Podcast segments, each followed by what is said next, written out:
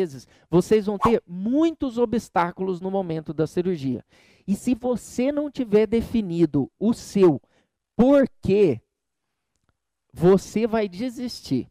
Eu vou, vou dar um depoimento aqui. Quando eu comecei a fazer esterectomia radical, a gente tentava fazer a ligadura da artéria uterina na origem. Como a gente não tinha uma sistematização e padronização do procedimento, a gente fazia a tunelização do ureter e ligava em cima da, do, da tunelização do ureter. E daí dissecava a partir da tunelização do ureter a origem da artéria uterina e fazia a ligadura. O que acontecia? Quando eu dissecava a artéria uterina, dos espaços pélvicos, da onde provavelmente está o neoplexo hipogástrico, onde a gente pode cortar, a gente não pode cortar.